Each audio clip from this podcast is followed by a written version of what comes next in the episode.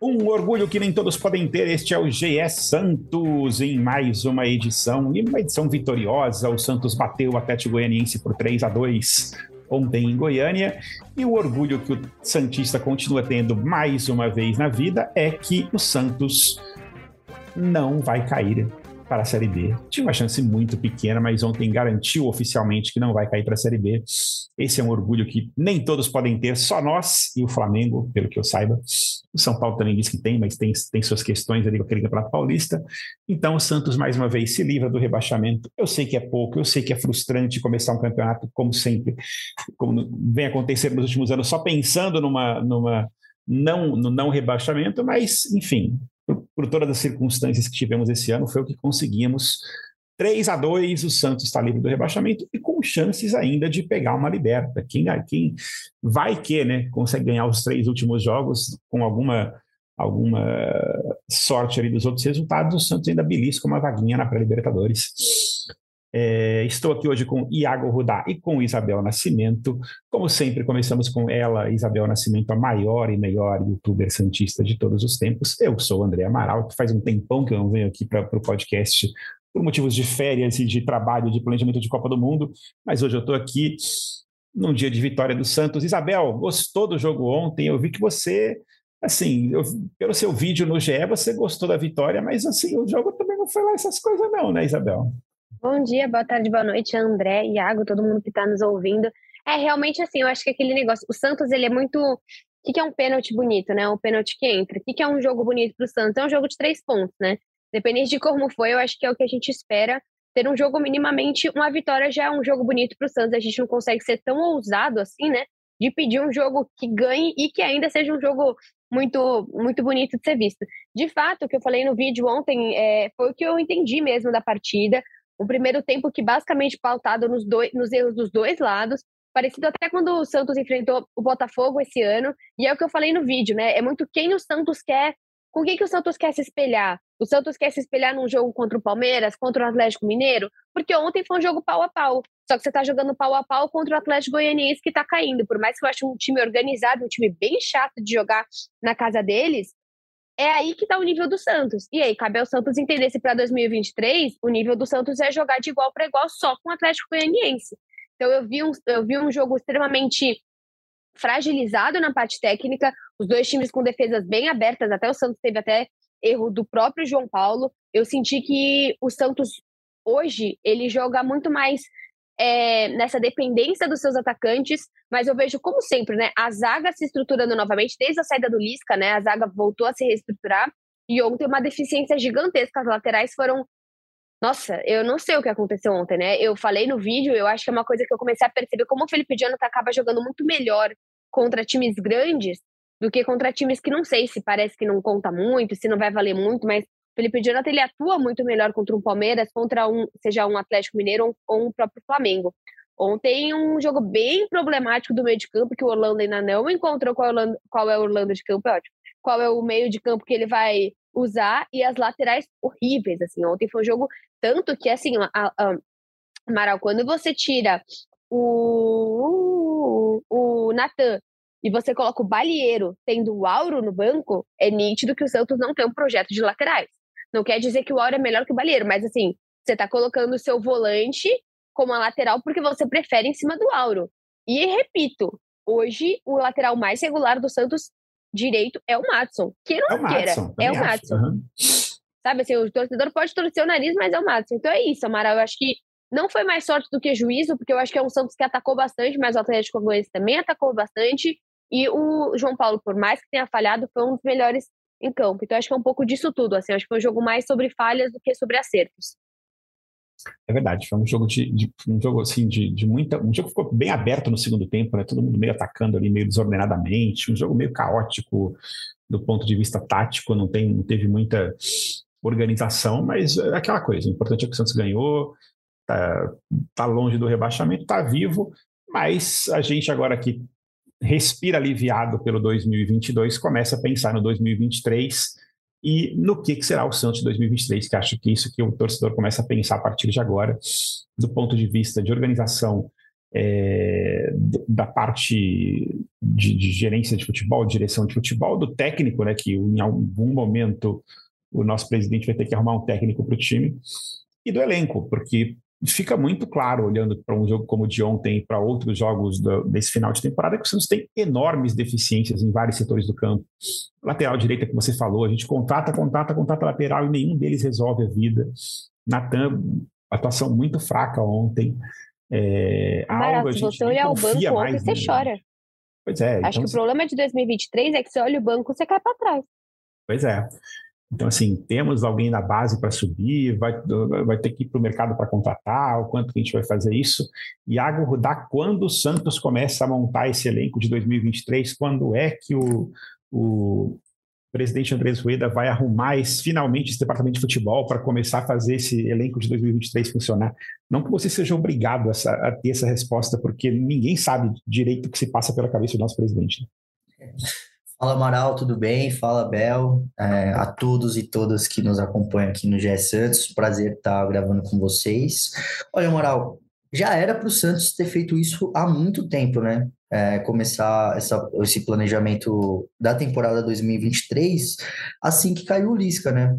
É, a gente está uns dois, três meses sem um executivo de futebol, o Orlando Ribeiro também não tem a mínima ideia se vai ficar para é, treinar o Santos no Campeonato Paulista do ano que vem, mas a tendência agora é que com, com essa permanência na Série A, é, matemática, né? Não que o Santos de fato estivesse brigando contra o rebaixamento, é, mas tinha ali uma, uma questão da pontuação, né? O Santos, na verdade, nunca chegou a brigar é, contra o rebaixamento nesse, nesse Brasileirão, ficou boa parte da temporada na primeira metade da tabela, mas era uma possibilidade, possibilidade essa que já é, foi vetada com a vitória em Goiânia contra o Atlético. É, eu espero que nos próximos dias o presidente Rueda é, se manifeste sobre isso e principalmente vá atrás de um, de um executivo de futebol, porque eu acho que o planejamento do Santos, mais do que um técnico hoje, passa por você é, ter, ter é, passa por você é, ter no seu, é, no seu rastreio o que, que vai ser feito, né? Qual que é o perfil de treinador que, que você busca para a próxima temporada, qual que é o perfil de contratação que você quer fazer, qual que é o seu potencial de investimento, né? Como a Abel falou, Ontem o Banco do Santos era muito fraco. É, tanto que o, as substituições, aí, se você quiser, a gente até entra nisso aí mais para frente. As substituições do Orlando ontem eu acho que foram muito ruins, deixaram o Santos muito para trás, só se defendendo contra o Atlético Goianiense. E a verdade é que o Santos ganhou a partida ontem porque o, Marcos Leonardo e o Ângelo quiseram muito essa vitória. Porque se não fossem por esses dois jogadores, é, coletivamente e taticamente, o Santos não buscou a vitória é, lá em Goiânia no segundo tempo. O Santos, na verdade, jogou por um empate depois que, que conseguiu é, o, o, segundo gol contra o Atlético.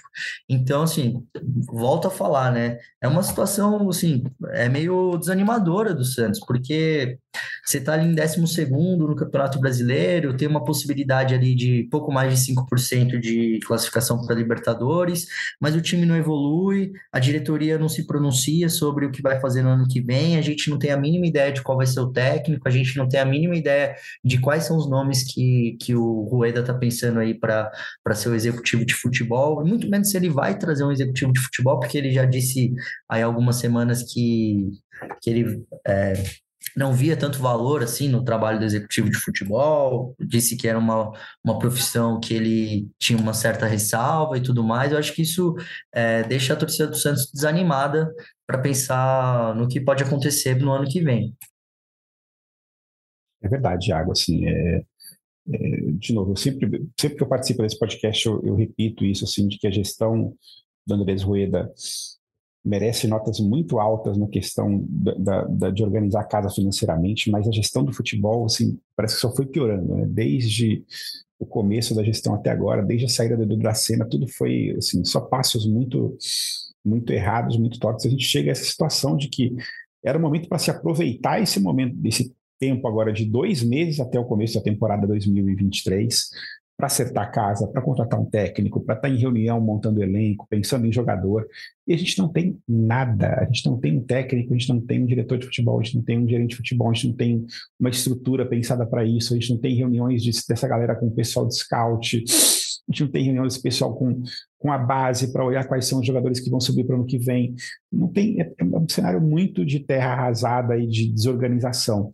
É, mais uma vez aqui a gente fica torcendo para que o Andrés Rueda bote a mão ali na consciência e, e, resolva isso. Traga um profissional que de fato vá resolver essa situação e botar o Santos é, para se organizar, pelo menos, para a temporada 2023. É, acho que sobre o jogo de ontem, eu não sei se a gente tem muito também mais o que falar. Eu não sei se você quer destacar algum ponto específico, Isabel, é, alguma atuação específica. Uma coisa que eu queria, na verdade, falar, que o Iago puxou, foi sobre a atuação do Ângelo e do Marcos Dourado, principalmente do Ângelo. Né?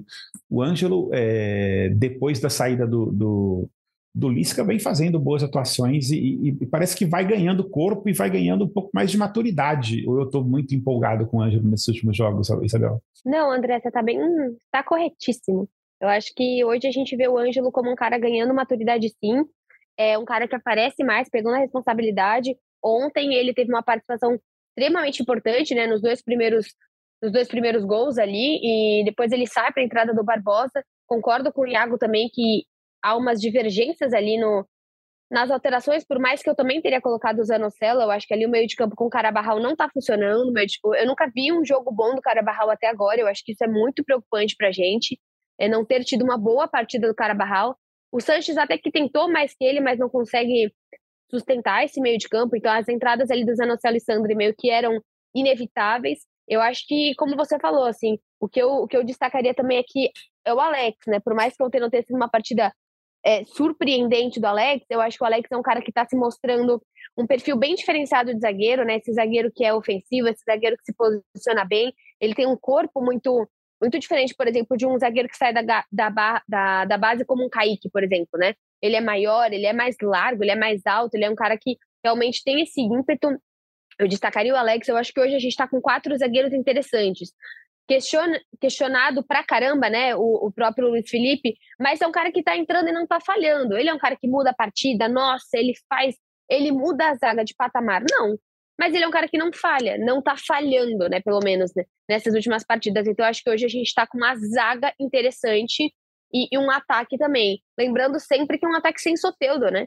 Que aí você tem a falta e a ausência de um super, de uma, de uma peça importantíssima nesse ataque. É um Santos que vai precisar definitivamente olhar para o meio de campo e para as laterais. Hoje, questionado, super questionado, o Luan, para mim, ele fez mais partidas interessantes do que o próprio Carabarral. Interessante não quer dizer super positivo, ótima, mas que você viu um passe, que você viu uma falta do que o Carabarral fez até hoje. Porém, entretanto, todavia, eu acho que o Holanda é um cara que não dá sequência para muitos jogadores, né? Ali você tem jogadores que ele gosta, por exemplo, o Ed Carlos. Poxa, jogou seis, sete vezes. O Carabarral jogou a primeira vez depois de dois meses. Então, acho que também tem que levar em conta que tem alguns jogadores dentro do trabalho do Orlando que não tem uma, mais que três jogos, né? De sequência, assim. Olha, eu vou botar vocês dois para tretar, porque a gente gosta de treta, de confusão e de, enfim. É, você deu uma elogiada no Alex. Eu não acho o Alex incrível, mas também não acho ele horrível. Mas a, o Iago Rodar foi o cara que fez as atuações do Santos ontem pelo, pelo GE. E o Iago deu nota 4 para o Alex com o seguinte texto. Alex mal posicionado dentro da área, sobretudo nas bolas aéreas do Atlético Goianiense. Foi lento na recomposição, bateu cabeça com o Bauerman e deu espaço para Rato e Churin criarem as chances do gol. Iago Rudar, você acha que Alex foi só uma atuação ruim? Você vê futuro em Alex com a camisa do Santos ou não? Olha, Amaral, é, eu tava. Ainda bem que você levantou a, a bola, porque assim, eu, a, foi a pior nota que eu dei para o Santos, foi a do, do Alex, né? Uhum. Assim, eu não, eu não acho que ele seja um zagueiro ruim, eu acho que ele é um bom nome para o Santos ter como reserva é, uhum para a temporada que vai entrar, né? É, até porque Maicon e Bauerman, eu acho que assim é consenso entre nós e, e, entre a torcida do Santos de que esses devem ser os titulares. E falando ontem sobre. E eu concordo com a Bel quando ela diz assim: ah, o, Alex ele é um, um jogador forte, é, ele é um cara que tem um perfil um pouco mais diferente, mais zagueiro, zagueirão. Assim, é, não, talvez não seja um cara de tanta mobilidade ou um cara que vai uh, iniciar a construção das jogadas, como a gente tem vários é, zagueiros no futebol brasileiro que hoje tem o passe como característica, essa não é a do Alex. Mas ontem eu acho que ele foi mal contra o Atlético. O primeiro gol é uma bola lançada na área que o Churin se antecipa a ele, e aí tem um outro erro defensivo é, do, do, Santos que deixa, se eu não me engano, Baralhas livre dentro da área, que ele rola a bola de novo. E o segundo gol é erro do Alex também. É, não só do Alex, também é erro do, do João Paulo e do Bauerman, porque o, o, segundo gol do Atlético Goianiense é uma falha, assim, são, um, é uma sequência de falhas individuais e coletivas do Santos. É uma bola que é virada da, da direita para a esquerda. O lateral do, do Atlético Goianiense recebe a bola, cruza rasteiro, a bola corta toda a área, passa pelo Bauerman, o João Paulo não alcança a bola e o, e o, o jogador que faz o gol, que agora eu esqueci o nome, é, aparece sozinho nas costas do Alex, ele não estava olhando pro, é, pro, pro, pro adversário dele. Então, assim, eu não acho que o Alex foi bem ontem em, em, Goiânia, mas eu também não acho que ele seja um jogador descartável. Eu concordo com a Belt que é um bom jogador para você ter no elenco. Eu acho que a zaga do Santos, ela já foi melhor ajustada nesse Campeonato Brasileiro. Ela voltou a oscilar como estava oscilando com, com Liscas, com Lisca, mas é uma zaga boa. É, e o Alex, eu acho que assim, pode ser um substituto do Bauer, um substituto do Michael, um, um, algum jogo ou outro, mas não é um cara que eu é, ficaria confortável em tê-lo como titular durante uma temporada, como como eu sinto confortável, por exemplo, em ter o Michael e ter o Bauerman. Mas é um bom jogador para ter no elenco. Só que em Goiânia eu acho que ele não foi bem eu me sinto bem confortável com, com o Bauerman, tá? Também me sentiria confortável com o Michael, mas ele se contunde demais, ele se lesiona demais. É o tempo inteiro, joga uma partida e fica fora três. O problema do Michael é a idade, né? Porque se ele Exatamente. se lesiona agora, a cada mês que passa, você se preocupa mais. Assim, eu acho que ontem até o Alex foi substituído, né? Ele deu de novo uma super cabeçada ali, quase que foi gol também no primeiro tempo. Eu gosto do jogador assim, eu acho que eu vejo bastante potencial nele. Eu acho que é um cara que consegue, que vai conseguir ajudar o Santos, seja para uma venda também, né? Foi para o Famalicão e voltou, mas eu vejo às vezes mais futuro no próprio Alex do que do Michael, porque o medo do Michael é, ele já ficou sete, oito rodadas fora, se eu não me engano agora, vocês me corrigem. Pô, sete, oito é muita coisa para um campeonato. Então, você ter o Michael, que é um jogador, jogador excelente, mas que ele vai e volta, vai e volta, você não cria uma sintonia da zaga, né? É verdade, Sim. o tempo inteiro, muitas lesões. Não foi a primeira lesão dele no ano, né? Já teve outros, outros, outros problemas no, durante o ano. Então, é, esse é um problema. Fala, não, esse é um problema do Michael e alguns meses ele, ele teve na redação da Globo aqui em São Paulo, do GE em São Paulo, e eu e o Gilfrida a gente conversou com ele sobre isso. E aí ele, ele disse na, naquela ocasião de que talvez tenha sido é, um problema, como ele, como ele veio é, de fora do Brasil, ele não estava jogando aqui, ele estava com ritmo de treino, com ritmo de jogo, e o ritmo do futebol brasileiro é outro. Então ele falou que ele tava, sentiu assim, essa diferença, isso pode ter atrapalhado.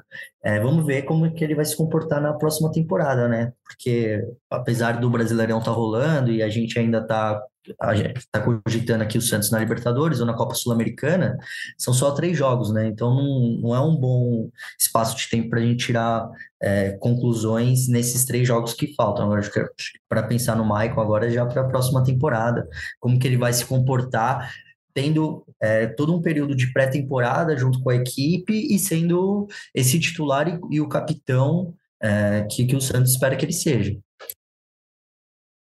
Na verdade, o Maicon tem 34 anos, né? ele não é um jogador assim tão tão tão tão, tão velho assim, se pegar alguns outros outros zagueiros que estão atuando pelo Brasil, até o próprio Miranda do São Paulo tem é mais mais velho que ele.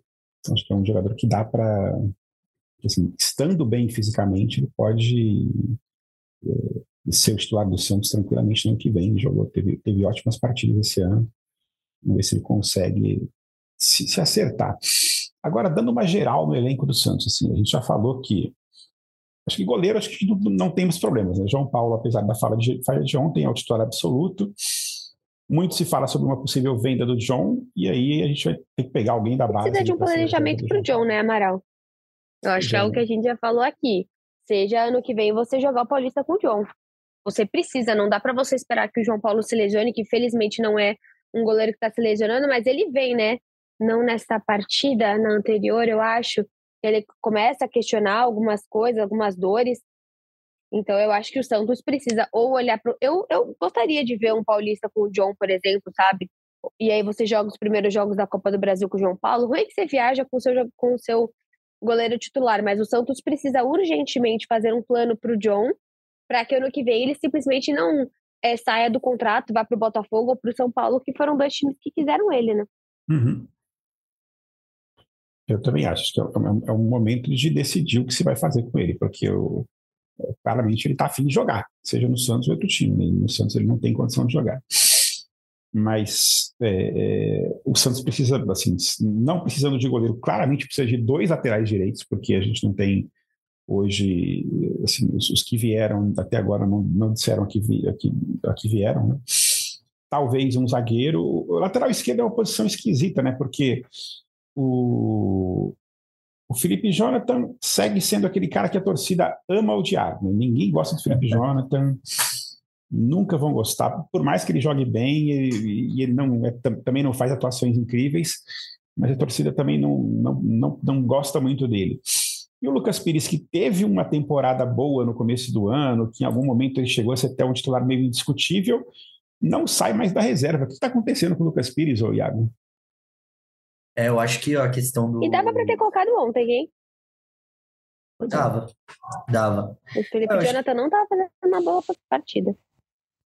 É, o Felipe Jonathan ontem foi mal mesmo.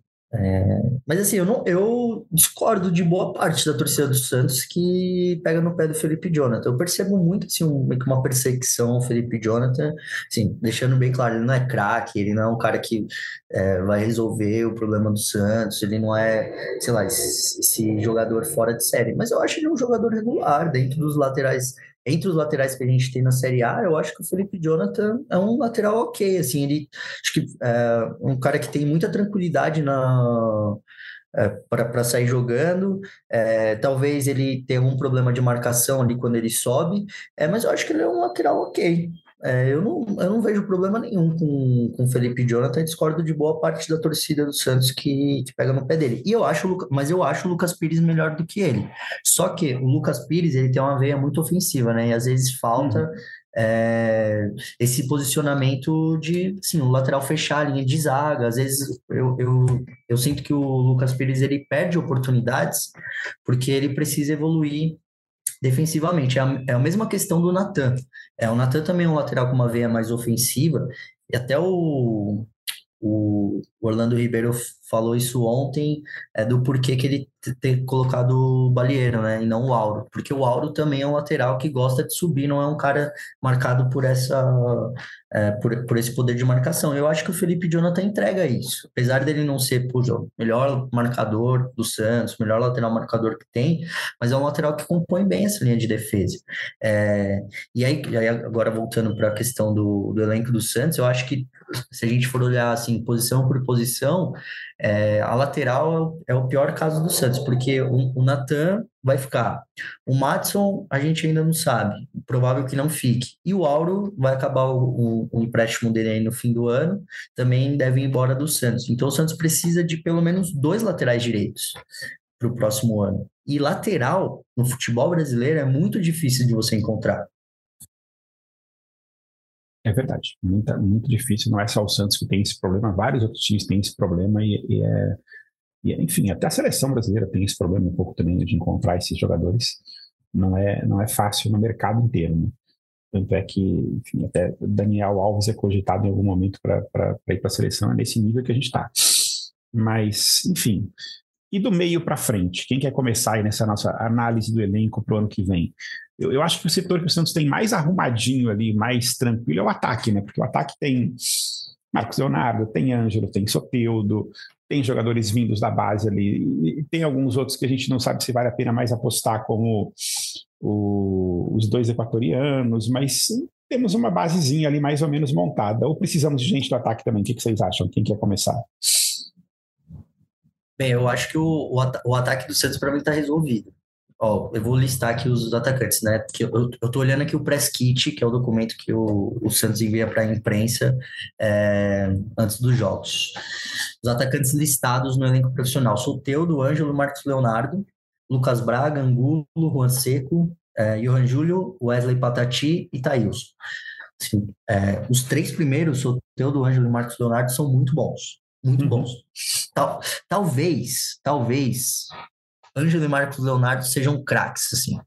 É, vamos ver como que a carreira deles vão se desenhar. O Soteudo, para mim, é craque. São, os três são muito bons.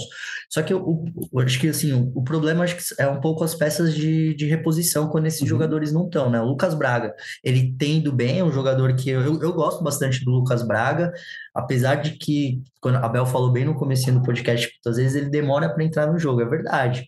Mas ele é um cara que, que dribla, não é um cara afobado, ele me parece que é, trabalha bem a, a, bola. O Lucas Barbosa, eu acho que também é um cara que está é, tá tentando melhorar a questão do jogo dele.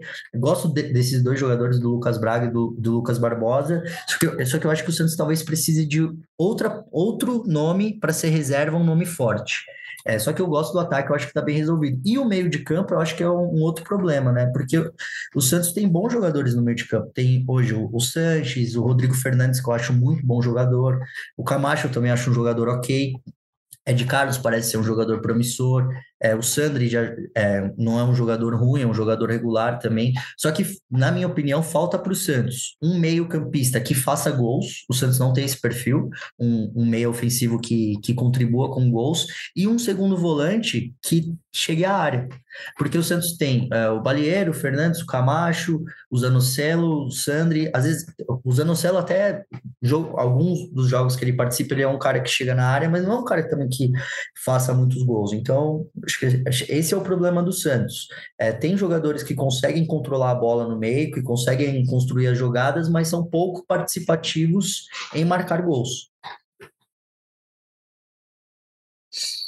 É, Olha, eu acho, eu acho que... o problema. Fala, fala Amaral. Não, pode falar. Não, eu ia concordar com o Iago. Acho que assim, existe esse, essa, essa parte muito boa do Santos ofensiva, só que não dá para esquecer que a gente está falando de uma média de idade de 13, né? Então, assim, a, a, ideia de você contratar alguém ali como um centroavante, até quando veio o Batistão e tal, você ter alguém um pouco mais velho ali no ataque, um pouco mais experiente, né? É, porque hoje você não utiliza mais o Angulo, eu acho que também tem esse ponto, né? Vamos utilizar o Angulo, vamos utilizar o Julio. Tem algumas questões que o Santos precisa resolver. Eu acho que o ataque ele tem um, tem um, um bom direita, tem um bom esquerda, você tem um bom centroavante, mas é o que o Iago trouxe. Você precisa de um banco. E, quem, e eu acho que você precisa de uma ordem também, né? Quem é o reserva? É primeiro o Juan? É o Angulo? É, porque, assim, na, na esquerda, se lesiona, é o Braga, ok. Na direita, se lesiona, é o Barbosa, ou você tá colocando o Barbosa mais centralizado.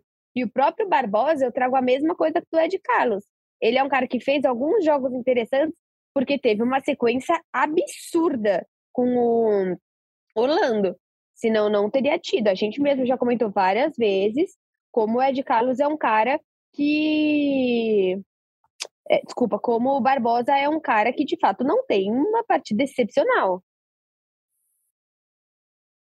É, eu, eu para mim, assim, o maior problema do Santos hoje é o meio de campo, porque é, a gente tem vários jogadores lá que em algum momento fizeram, tiveram bo, boas, boas participações, né? tiveram é, temporadas interessantes, etc mas que hoje nenhum deles é um cara que você olha e confia 100%. Assim, talvez só o Rodrigo Fernandes, que o, que o Iago citou, que é um cara que a torcida do Santos é, entende como um bom jogador, ele teve boas atuações esse ano todo. Mas você pega ali Sanches, Sandri, Zanocelo, é, enfim, um monte de gente que passou pelo meio do campo do Santos e que é, o Sanches, que é obviamente um grande jogador, foi um grande jogador, mas já está em fim de carreira também, já não aguenta mais tanto, tanto tempo. Sander, que teve ótimas temporadas ali, principalmente uma, uma, uma, ótima não, uma boa temporada em 2020, mas que não voltou a apresentar um futebol bom. O Zanocelo, que é super instável. Então, assim, vários jogadores que a gente olha, o próprio Camacho mesmo, que teve algum, alguns bons jogos esse ano, já renovou e acho que é um jogador que é útil para o elenco, mas não tem nenhum daqueles que a gente olha quando vê a escalação assim e fala: caraca, que meio-campo maneiro que o Santos tem. Sempre você fica assim: sério que vai ser esse meio-campo? A gente vai conseguir armar alguma coisa com esse meio-campo? Você olhava a escalação de ontem lá com. com é, ontem foi Sanches, Zanocelo e. Camacho. E Camacho. Não, foi, assim, é, foi, foi Camacho, Carabarral e Sanches. Isso, Camacho, Carabarral e Sanches. Carabarral, outro também, né, que, entrou, que foi contratado, tirando o, o, golaço que ele fez no Maracanã aqui contra o Flamengo, também não teve grandes atuações. Então, assim, o meio de campo precisava de muito reforço, de muita gente, ou então a gente acreditar que alguém da base vai chegar e vai, assim, Miguelito vai ser um cara para jogar como como meia ou como atacante na ponta. É, tem mais alguém na base que pode subir, mas também depender da base o tempo inteiro só para isso não dá. Acho que assim, você precisa de alguém no meio, tanto na parte mais defensiva quanto na parte mais ofensiva, para dar uma reforçada nesse, nesse, nesse, nesse setor do campo, para dar uma encorpada nesse setor do campo, porque realmente é um, é um setor que o Santos tem hoje muita fragilidade. E, e aí sim, acho que você começa a ter uma espinha dorsal do Santos montada para fazer uma temporada 2023 e que a gente pelo menos não passe esses sufocos, esses sufocos que a gente vem passando nas últimas duas de brigar pelo para não cair no Paulistão, porque se começar o ano que vem de novo nessa, pelo amor de Deus, né? Esse ano já a gente teve o sorteio do Paulistão. Quando caiu no grupo do Bragantino, eu falei, ai meu Deus do céu, já vem sufoco de novo, né? A gente está nessa situação de que cair no grupo do Bragantino e já fica assustado. Então não dá para ser isso, né? Então é Está mais do que na hora de o, o, o, nosso presidente começar a montar esse time para 23. Né? Vamos ver quando é que ele vai começar a fazer isso. É... E olhando para o mercado, algum jogador que vocês acham assim, que o Santos deveria ir atrás, poderia ir atrás? Ou não? Vocês conseguem imaginar alguém que o Santos poderia correr atrás no mercado?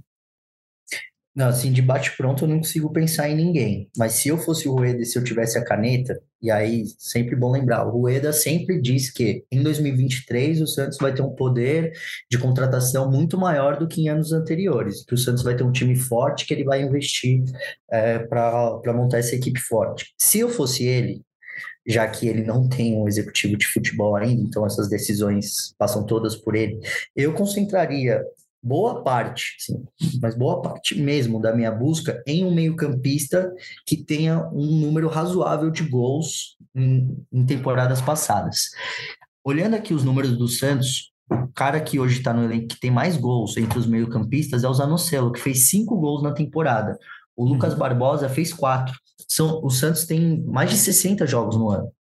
É, então são números muito, muito baixos para um setor tão importante do time. Eu concentraria muito a minha busca em, em um meio-campista que tenha gols, que, que contribua com gols, porque esse é o grande problema no meio de campo.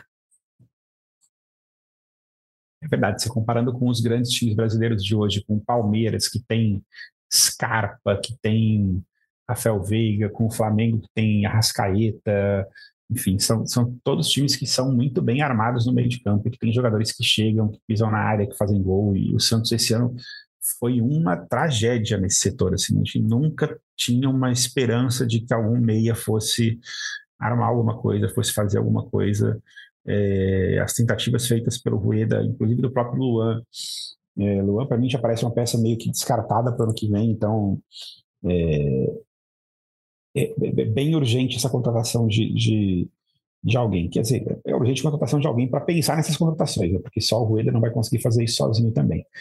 É, mas vamos ver como é que vai ficar isso a partir de agora que o, que o Santos está tá mais arrumadinho aí, para quer dizer, mais arrumadinho, não, mais garantido. Você, você fala sempre, Iago, que o Santos nunca teve ameaçado, mas para mim, enquanto tem matematicamente ali a chance de cair, eu fico preocupado. Quando não está caindo. É porque não vê melhora, né, Amaral? Eu acho que é uma coisa, é uma coisa do Santista, assim. Eu acho que o, o Iago tá começando ainda com a gente aqui no podcast. Ano uhum. que vem ele vai sentir essa emoção de ver é. que a todo campeonato é a mesma coisa. Todo campeonato, por mais que às vezes assim, não né, seja tão em evidência que vai cair como aconteceu aquele jogo merda, desculpa, quase, quase, foi. aquele jogo nhacas com o São Bento, que a gente teve que passar por isso, mas nem todo, nem todo campeonato precisa ter esse jogo contra o São Bento para que a gente sinta esse quase queda, né, Amaral? Eu acho que essa, uhum. essa é a sensação do torcedor. É, mas mesmo ano passado, assim, a gente não precisa nem falar do Paulista. Ano passado, aquele jogo contra o Grêmio ali, se não fosse o golzinho Salvador lá do nosso. Uma, Wagner Leonardo. Do, do Palha. Não, do Palha. O golzinho do Wagner. É, o Wagner Leonardo. É, isso, isso, Wagner Leonardo. Verdade. Ele tem nome, Amaro. Exato. Ele tem nome. Grande Palha. É, se, se, a gente não, não, não vencesse aquele jogo, a gente estaria numa situação bem complicada para as rodadas finais também. Né? Então a gente está tá meio que escaldado com isso, torcendo para o Santos dar uma arrumadinha para esses jogos finais. Agora, para o ano que vem, né? Para os jogos finais, não, Soteudo não volta esse ano mesmo, não, né, Iago? Não tem jeito, não, né? É muito pouco provável, mano. Soteudo aí deve voltar só no, no, no Paulistão no ano que vem. E quarta, quer dizer, sábado teremos Santos e Havaí na, na, no, em Barueri. Temos notícia já de número de ingressos vendidos? Será que teremos um estádio lotado contra Gente, tem uma notícia ruim para falar. Ih, já até sei o que é. Você irá ao jogo. Vou. Não, mas Bel, não, não, dá para você, com todo respeito ao Havaí, mas não dá. Mesmo com você em campo, a gente vai ganhar esse jogo, né? Pelo amor de Deus. Obrigada. É, com, todo, com todo respeito ao, ao, ao Havaí, é, mas, Bel, pô, se não ganhar do Havaí, tá de brincadeira, hein? O Havaí, acho que perdeu, veio uma sequência muito ruim, que perdeu um, dois, três, quatro, cinco, seis, sete, oito, oito jogos em sequência. Não dá, né, gente? Por favor. Tem que. Esse jogo é obrigação, até para manter aquele fiozinho de esperança de Libertadores para as rodadas finais. Que nas rodadas Não, finais, é que o outro jogo... dois, dois times adversários diretos. O outro jogo meu. foi muito bom, né? Outro jogo na Arena Barueri, aquele contra o Ceará. Nossa, o jogo, a arena inteira, lotada, foi muito legal. Um jogo que a gente foi super é, des, né, desvalorizado, esqueci a palavra, prejudicado Garfado. o VAR, aquele, aquela falta que não existiu do Johan Julio, um baita jogo do Batistão. Torcida de São Paulo, pelo menos assim, quatro e meia, sábado, é um bom horário, né? Eu sei que a Arena Barueri não é viável para tantas pessoas, mas, poxa, eu acho que tem tudo para ser um jogo muito bom. É, e Amaral, a gente ainda não tem é, parcial de, de ingressos, mas o Santos está esperando mais de 20 mil pessoas ali na, na Arena Barueri. A capacidade do estádio é de pouco mais de 30 mil, mas com certeza vai ter um público bom, porque a torcida do Santos na Grande São Paulo é, Barueri é coladinha em São Paulo, é uma torcida que, que, é, que, vai, né, que gosta de ver o Santos jogar. Inclusive, até por isso, o Santos vai mandar alguns jogos no Canindé no ano que vem. A gente já falou sobre isso em outros podcasts, é, mas a expectativa é de um público bom do Santos. Até porque, apesar das chances também serem pequenas, né, é, o Santos tá, tá brigando por uma vaga de Libertadores. É verdade, estamos ali na briga e, e com alguma chance, né? Porque a gente joga contra o Botafogo e Fortaleza, que são dois rivais diretos, o Botafogo aqui no Rio de Janeiro e o Fortaleza na Vila na última rodada. Aí é torcer por um tropecinho, uns tropecinhos ali do América Mineiro e do São Paulo, e quem sabe o Santos ainda belisca essa vaga. Não é totalmente impossível, é, mas também não é, não é fácil, até pelo futebol que o Santos vem apresentando principalmente. Né? O Santos não vem demonstrando essa confiança para assim, a gente ficar tão animado. Mas pelo menos ganhar do Havaí vai ser importante, fazer um, um jogo com uma torcida grande em Barueri, dar uma festa para o torcedor de São Paulo que precisa, uma vitória importante ali para a molecada de São Paulo que nunca consegue ver jogo na, no estádio, isso é sempre bastante importante. Sim, é, palpites para o jogo, hoje eu vou num palpite otimista, 3 a 0 Peixão e é isso aí, e vamos embora. Isabel Nascimento. Não, acho que 3 a 0 não sei, mas pelo menos dois, dois, dois tá bom. 2 a 0 E você, Iago? Eu vou de um gol do Alex 0. pro Iago. eu vou. Não, eu ia falar 5 a 0 que era o meu palpite Nossa. original, mas eu lembrei que a Bel estará no estádio. Então diminui aí. Tem o fator Bel, então diminui de... dois Olha, gols. fui convidada pelo Santos. Respeita. Eu vou de 2 a 0 Santos. Com gols de. Não sabe de Marcos Leonardo e Ângelo, porque merecem são os melhores jogadores do Santos nessa, nessa reta final. Artilheiro, o Marcos Leonardo, artilheiro do Santos, e o, o Ângelo Garçom do Santos nessa temporada. É, até porque eles merecem também. Eu acho que o Santos vai, vai, não vai ter muitos problemas nessa partida. É só uma pena que a gente não vai ter o um reencontro é, com o Lisca, né? Que foi demitido recentemente do Havaí. Estava esperando muito esse jogo. É, não teremos o reencontro do Santos com o Lisca. Mas assim, é obrigação do Santos vencer esse jogo, porque o Havaí está virtualmente já rebaixado, embora não, não, esteja cravado ainda, mas é um time que vai jogar a Série B no ano que vem. O Santos tem que ganhar esse jogo em casa.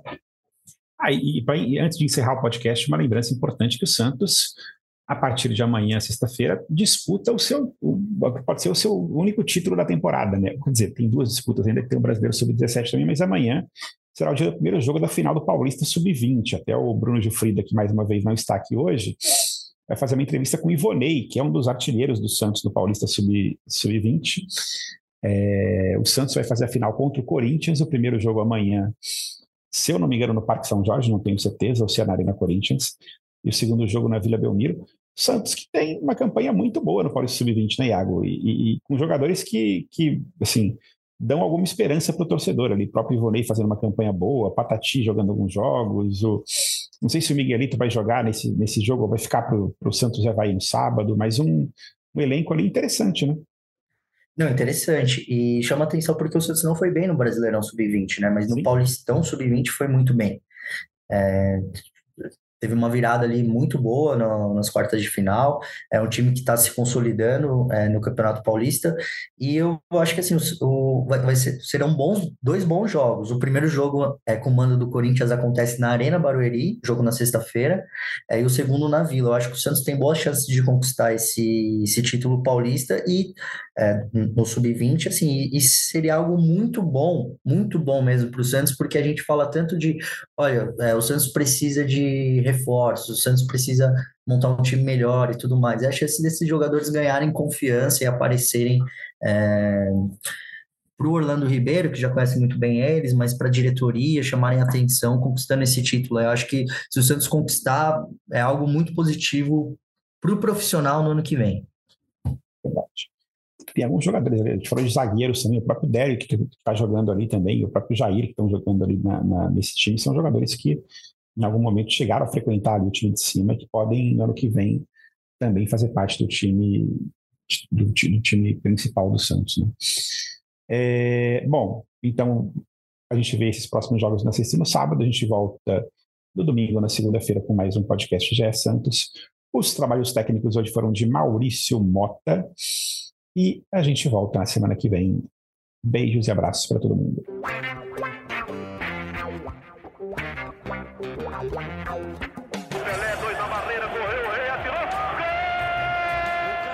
Pra lá, sambou pra cá, botou na frente a bola. O time sempre chegando a chance de mais um gol. Gol! Neymar pode bater de primeira.